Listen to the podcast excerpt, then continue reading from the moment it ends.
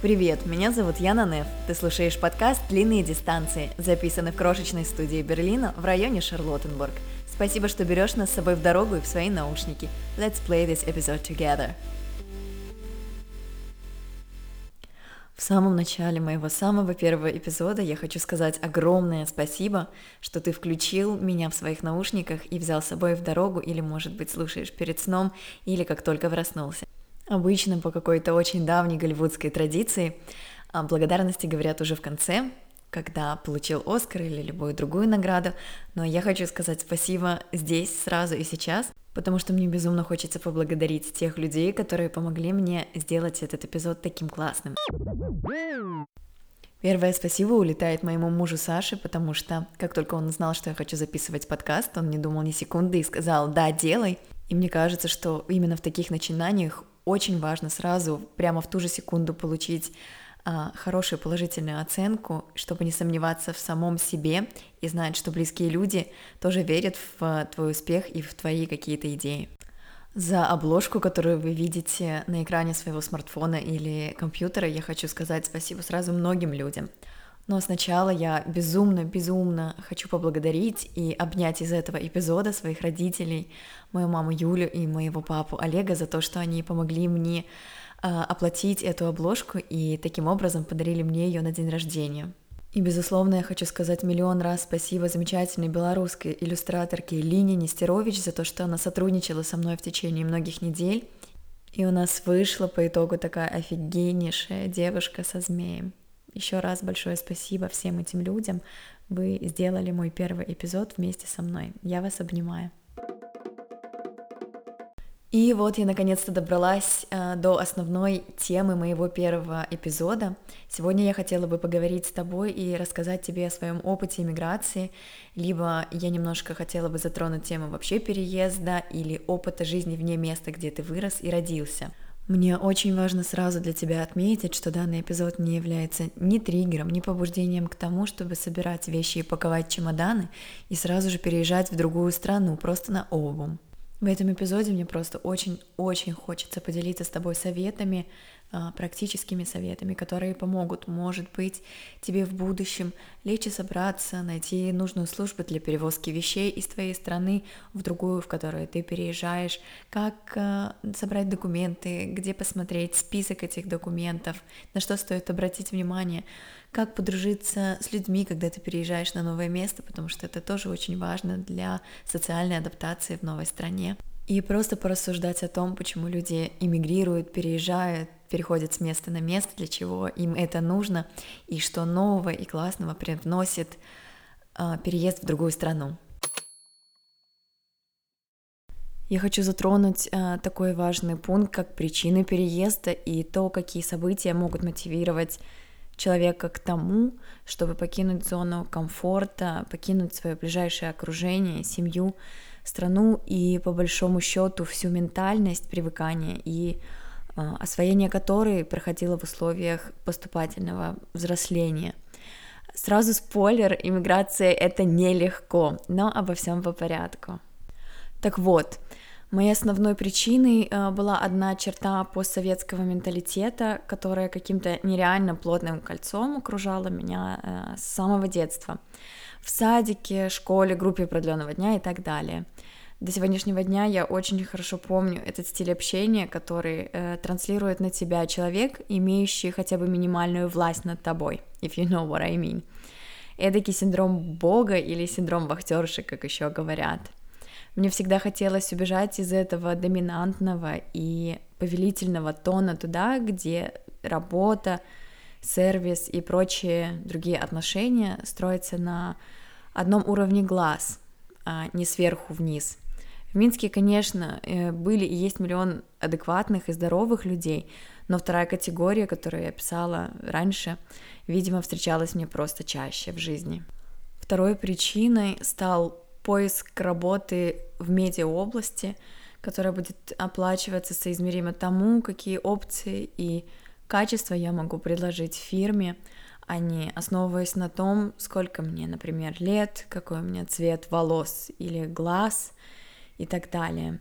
Я думаю, многие из тех, кто уже побывал в Германии, попутешествовал тут и знаком как-то больше э, с внутренней жизнью, знают, что ты можешь быть полностью забит татуировками и пирсингом, но для работодателей это абсолютно не показатель каких-то твоих умственных способностей. Независимо от твоей внешности, ты можешь претендовать на ту работу, которая тебе по силам и умениям. И я думаю, что это реально очень круто, потому что я, например, обожаю синюю помаду, и абсолютно уверена и точно это знаю, что она никак не может обесценить мои знания и мой опыт. В самом начале этой моей идеи, что я хочу куда-то переехать, а, в плане, даже не то, что в плане, а в моем листе желаний была куча стран, где я хотела бы пожить, но, если говорить честно, они были выбраны больше из романтизированных образов. Не знаю, в Риме вкусно, весело и тепло, в Париже шикарно и богемно. Э, были какие-то такие э, юношеские представления о переезде и о других странах и жизни в них. Германия пришла в голову случайно и совершенно спонтанно, не прям вот осознанно и серьезно.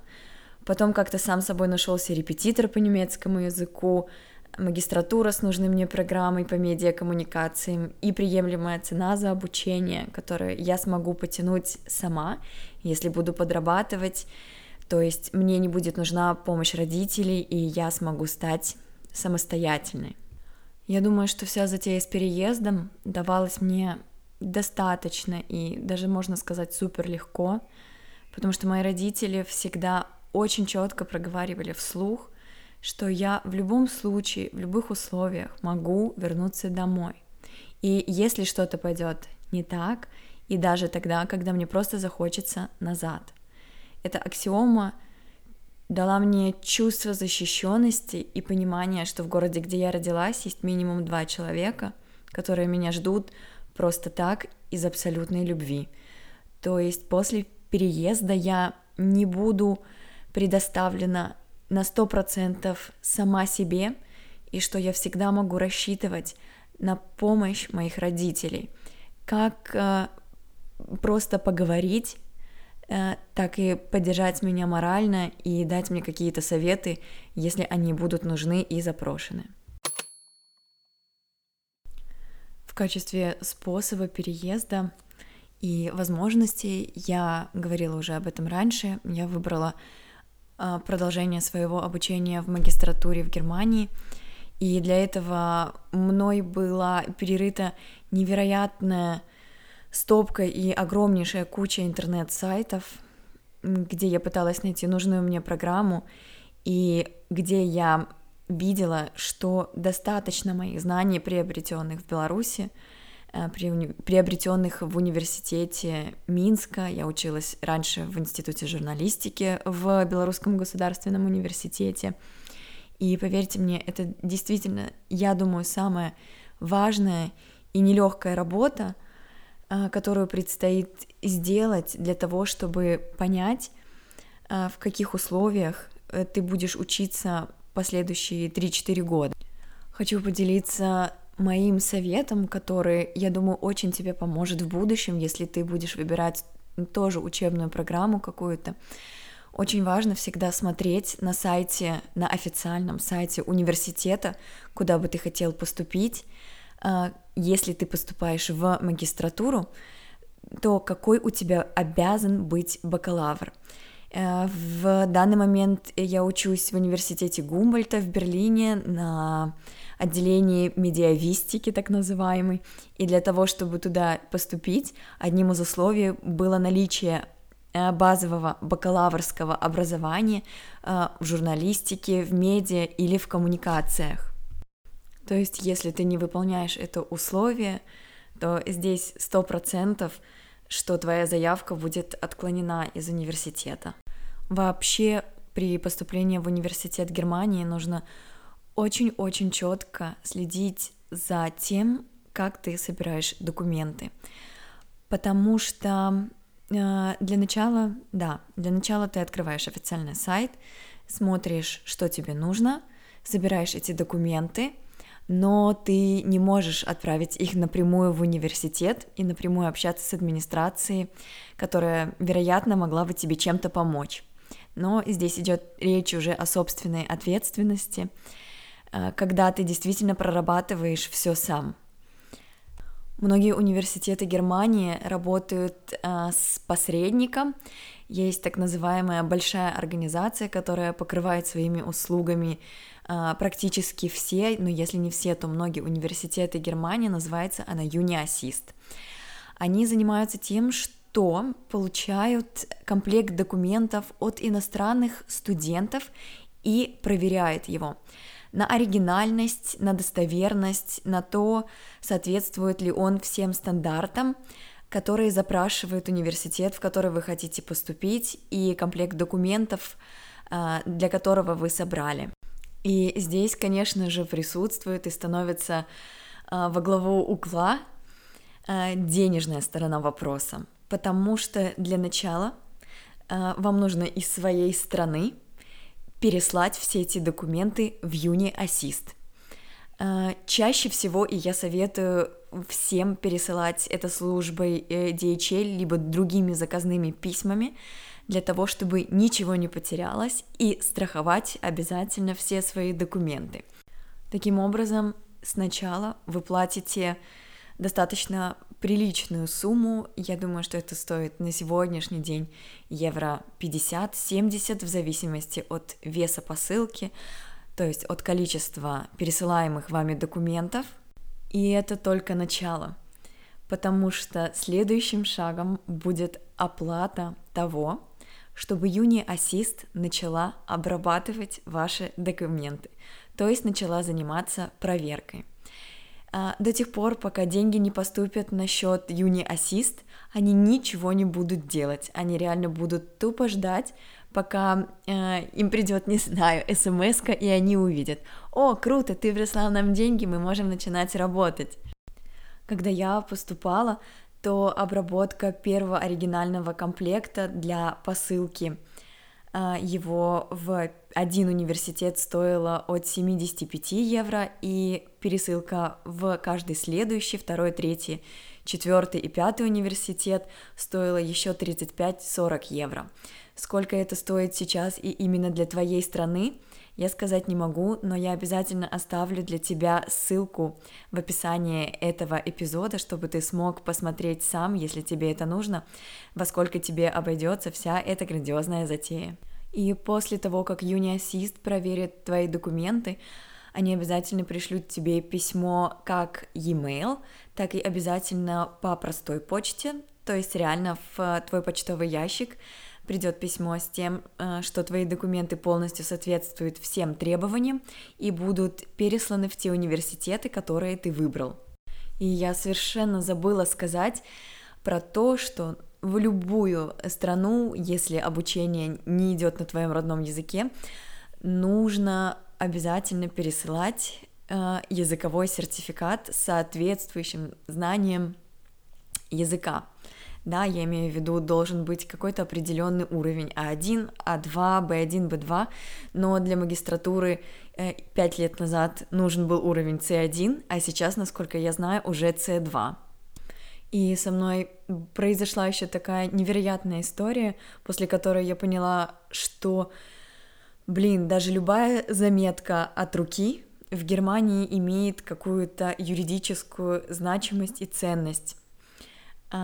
Моей проблемой было то, что помимо знания немецкого языка для поступления в магистратуру Гумбольта мне обязательно был нужен и английский язык, потому что многие профессора приезжают из-за границы и, конечно же, ведут свои лекции на английском. Но, как вы понимаете, я честно говоря, не была готова к нагрузке. Мало того, что мне нужно было сдать тест DAF по немецкому языку и подтвердить достаточно высокий уровень а, владения немецким, мне нужно было бы также сдавать еще один тест, TOEFL, например, который бы подтверждал, что я знаю английский на уровень B2. Во-первых, я подумала, что для меня это будет очень большой стресс, с которым я не знаю, справлюсь я или нет, но я хотела бы с ним справиться.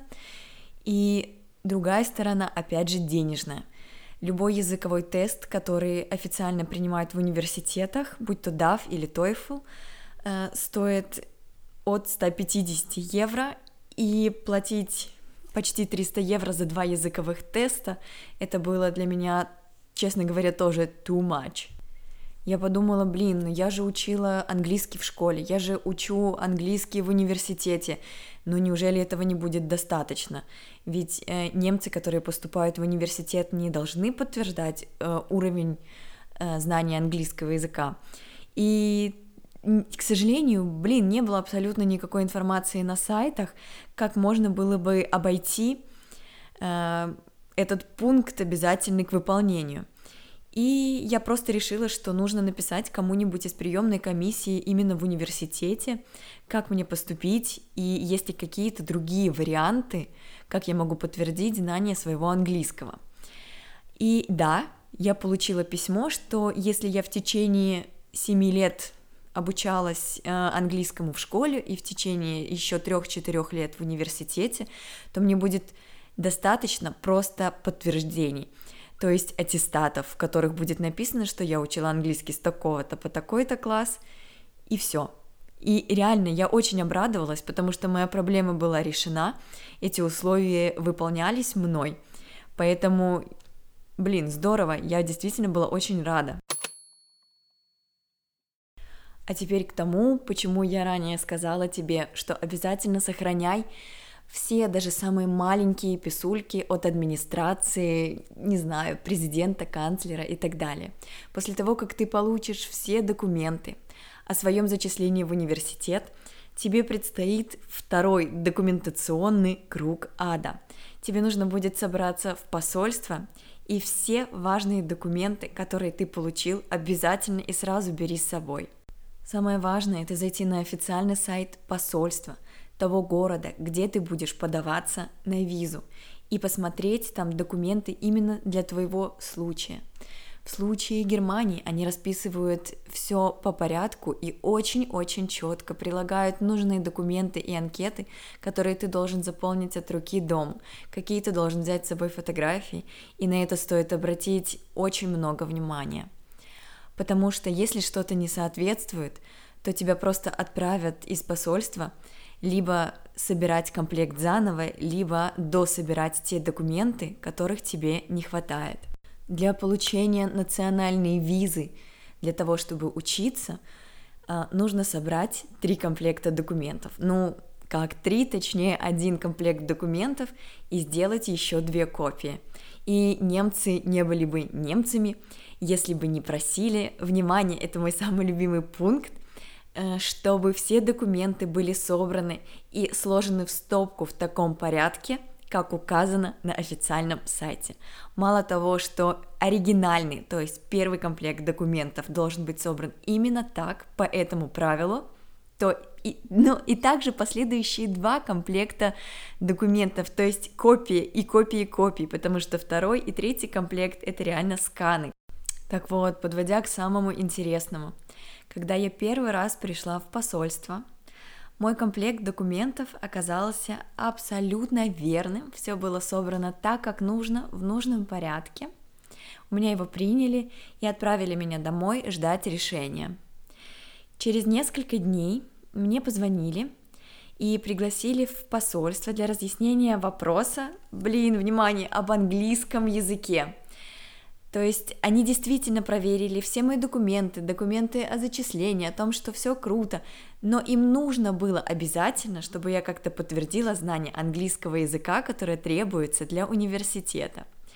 И, честно говоря, я благодарила сама себя за то, что я не удалила письмо из университета, в котором администрация мне реально подтверждала, что я могу при- просто предоставить свои аттестаты. То есть, да, ты не поверишь, но их, э, то есть посольство удовлетворило распечатка моего мейла и моей переписки с официальными лицами университета. Этого было действительно абсолютно достаточно. Я понимаю, что они могли бы позвонить, спросить и попросить подтверждения, Но меня удивил сам факт, насколько в Германии имеет важность простой mail, который не заверен ни подписями, ни печатями, а просто переслан по электронной почте. И после того, когда ты получаешь паспорт с этой вклейкой, где стоит твое имя, фамилия, дата рождения, и сверху написано, что ты получил национальную визу, происходит что-то невероятное. С этого момента все начинает идти немножко кувырком, мне кажется, потому что нужно осознать, что тебе надо переезжать, нужно собирать вещи и как-то устраиваться и вообще перемещать всю себя или всего себя в абсолютно новое место и организовывать свою новую жизнь а, в другой, в чужой для тебя стране. Это и правда абсолютный и полный ноль, когда ты можешь взять абсолютно все краски в руки, любые карандаши или фломастеры, маркеры, неважно что, и ты должен ими пользоваться, потому что у тебя есть только белый чистый лист и больше ничего. Как собирать вещи, я, наверное, не буду рассказывать, потому что для каждого это индивидуальный и очень личный процесс. Могу сказать только, что я заранее знала, что, конечно же, я возьму с собой свой ноутбук, какие-то необходимые мне книги, необходимые вещи, потому что, э, если честно, за один раз не удастся перевести всю свою жизнь сразу в новое место. Я понимаю, что следующий совет будет звучать очень банально, но классно, если у тебя или у твоих родных и близких есть возможность а, помочь перевести тебе какой-то твой скарб на машине. Это действительно очень помогает, потому что можно с собой больше взять и можно сразу и за один раз больше перевести. Со мной вышло так, что меня действительно смогли отвезти в Берлин мои родители, поэтому я, конечно же, набила машину доверха своими вещами. И заранее я прочитала такую, очень, честно говоря, на мой взгляд, странную информацию, что на границе, то есть на польской границе, нас могут задержать или не пустить какие-то э, вещи с собой, или заставить платить пошлину за то, что очень много вещей и вес превышает допустимую норму. И это, честно говоря, конечно же, меня очень возмутило, потому что, ну, должно быть, наверное, какое-то правило, казалось мне тогда, и понимание, того, что если человек переезжает, то ему действительно приходится взять с собой и собрать с собой очень-очень много, если оно есть в наличии, конечно. Поэтому, облазив еще миллион форумов и ознакомившись с опытом других ребят, которые делали это до меня, я просто нашла такую классную информацию о том, что нужно, конечно же, показать свою визу, но ее и так посмотрят на таможне без меня — и распечатать документы о зачислении в университет и, может быть, перевести их на польский язык. И это очень помогло мне, потому что на таможне меня действительно спросили, почему у меня так много вещей. Также меня спросили, что это за компьютер, не новый ли он, потому что в случае того, если бы он был новый, я должна была бы платить какую-то пошлину. А, сначала мне, конечно, пришлось показать компьютер, что в нем есть файлы, сохраненные за Э, не какое количество времени, чтобы показать, что сам ноут старый. И после этого я показала документы о зачислении. Мне поверили, потому что все документы были официальными и просто пропустили. То есть мы ничего не платили и смогли спокойно пройти границу и поехать дальше. Я знаю, что у многих такой возможности нет, и поэтому подготовила для тебя еще один небольшой совет, как ты можешь получить а, свои вещи за границей. Например, по почте. Да, это, конечно, длится дольше, нужно ждать достаточно долгое время свою посылку, но оно все равно того стоит, потому что так или иначе ты сможешь получить все то, что тебе надо, сразу в стране, где ты живешь. Когда ты или твои близкие будут отправлять тебе посылку, они будут должны заполнить специальную форму, в которой им следует указать, что все вещи старые и принадлежат тебе уже достаточно давно.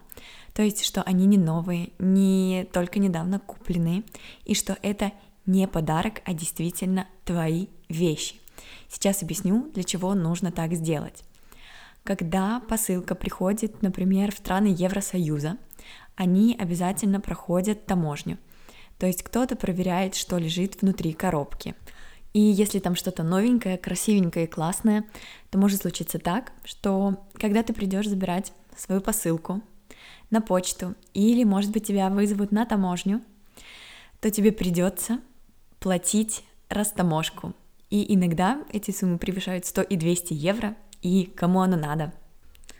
Так что, пожалуйста, обращай внимание своих родных, близких Э, на то, когда они будут заполнять форму, чтобы они обязательно указывали, что это не новые вещи, чтобы тебе на месте уже было легче, и ты мог их получить бесплатно и просто так, потому что ты уже за них когда-то заплатил. Я хочу сказать, что, конечно, время после переезда, эти первые недели и даже месяцы самые-самые интересные и одновременно с этим самые тяжелые потому что тебе нужно все исследовать с самого начала, и если у тебя есть для этого желание, то это действительно супер круто, потому что когда ты не знаешь ни города, ни людей, не знаешь, что в нем как устроено, что как происходит, это целое действительно нереальное приключение, с которым нужно самому справляться, и тут как будто бы ты становишься снова маленьким и а, открываешь для себя новые вещи, которых ты раньше не знал и никогда не видел. В тот момент, когда я только переехала, мне казалось, что все дни и недели невероятно длинные, потому что есть такой психологический эффект, когда мы узнаем что-то новое, кажется, что время идет дольше. Так вот, я каждый день узнавала что-то новое — и для меня было в кайф делать какие-то открытия, которые лежали на поверхности, которые были супер очевидными и которые не надо было э, искать и как-то глубоко копать. Я с большим удовольствием для начала ходила просто во все музеи, потом я пешком могла пройти 20, 25 и 30 километров в день для того, чтобы посмотреть, как устроены улицы, где лежит брусчатка, где все закатано в асфальт, где трава и грязь. Ну, то есть это было похоже на такое самое первое и базовое свидание с городом, когда видно только самое хорошее, самое лучшее, самое красивое, и даже если есть э, где-то какие-то уродливые пункты, ты их просто не замечаешь, потому что влюбляешься заново в город, в новый город, в котором тебе предстоит жить. Но следует отметить, что я, в принципе, была влюблена в Берлин уже и до своего переезда, именно поэтому я и решилась приехать сюда. Поэтому у нас случалась с Берлином какая-то магическая любовь. Я думаю, что мы танцевали вначале такой э, себе вальс. И именно тогда, честно говоря, я научилась проводить время одна, научилась занимать себя, потому что до того, как я переехала в Берлин, в Минске у меня было очень много знакомых и друзей, и любое свободное время было запланировано под встречи, тусовки, и, честно говоря, именно время наедине с собой дало мне понимание, конечно, самой себя. Опытным путем я нашла на первый момент свое место силы, куда мне очень нравится приходить. А, пять лет назад это был Берлинер дом, главный Берлинский собор — мне просто нравилось э, посидеть на лужайке или посидеть на скамейке и посмотреть, как он устроен снаружи.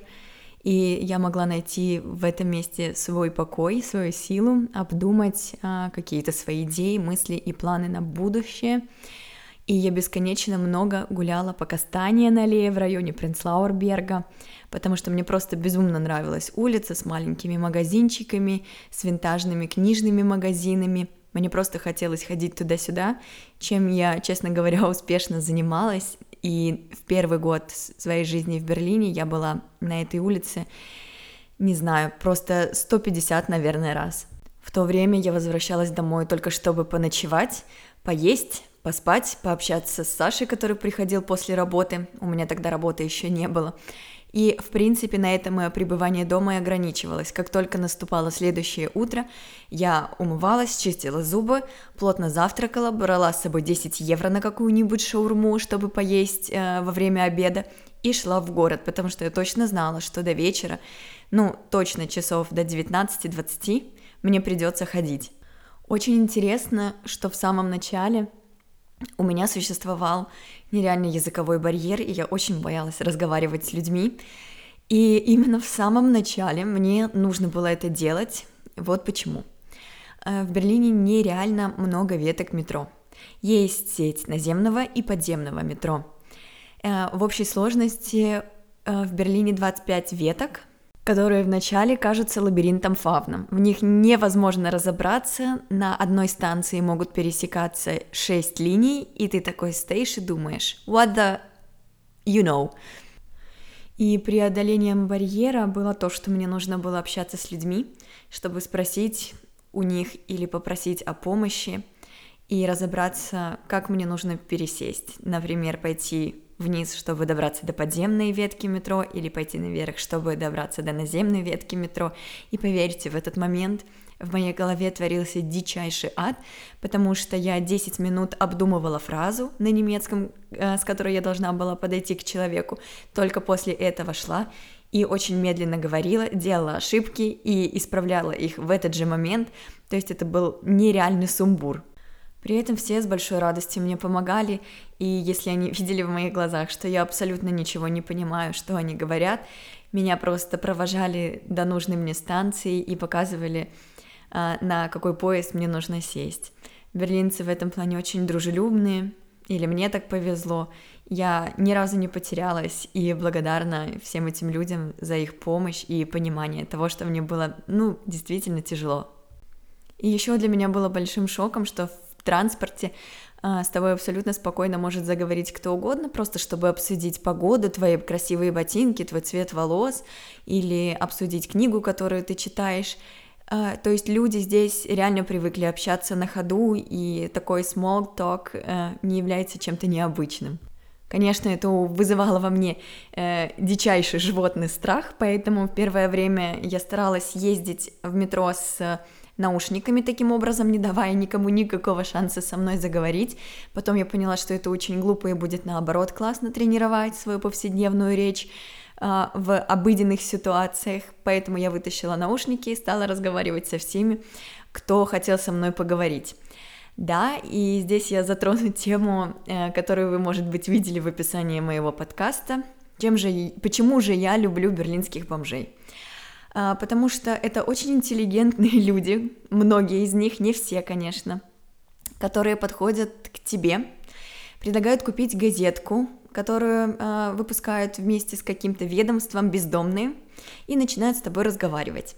Один прекрасный э, седовласый и бородатый джентльмен когда-то увидел меня очень грустную, подошел ко мне, предложил газету, я от нее отказалась и сказал мне, что нужно всегда улыбаться, потому что когда вы улыбаетесь, даже если вы несчастливы, то мозг получает сигнал о том, что на вашем лице улыбка и тоже каким-то там макаром становится счастливее. Я не знаю, правда это или нет, я не проверяла, но само наличие такого разговора сделало меня в тот момент чуточку счастливее, чем я была. Возвращаясь к теме исследования города. В массе всего нового мне хотелось найти какой-то якорь, который бы связывал меня со старой жизнью и мог обеспечить мне наличие э, привычных для меня вещей, которые были у меня в Минске. И поэтому я начала с еды. В Берлине очень хорошие продукты, но поначалу мне казалось все невкусным, хотя на самом деле так не было. Просто все казалось мне жутко непривычным, поэтому казалось, что а, что это за продукты? Кто их может есть, они же такие отвратительные, у них странная текстура и прочее. Но со временем я обнаружила на полках магазинов все то, чего не было в Минске, и поняла, блин, да оказывается, Берлин — это рай для чревоугодников. Во всем этом многообразии мне не хватало только сметаны а в упаковках по 500 миллилитров, то есть нереально хотелось, чтобы у меня дома в холодильнике стояла пол-литровая банка сметаны и творога. Но позже я обнаружила, что они продаю, продаются во всяких русских магазинах, в которых э, все в 4 раза дороже, чем в любом нормальном э, берлинском супермаркете, поэтому... Ну что ж, пришлось потратиться для того, чтобы иметь те продукты, которые ты можешь есть ложкой ночью втихаря от мужа, прямо из холодильника. На этой вкусной подтеме я хочу завершить первый эпизод моего подкаста. Я очень рада, что он наконец-то состоялся, и ты меня послушал. Большое спасибо, что мы были с тобой эти 35 минут вместе. Надеюсь, информация была для тебя интересной и полезной.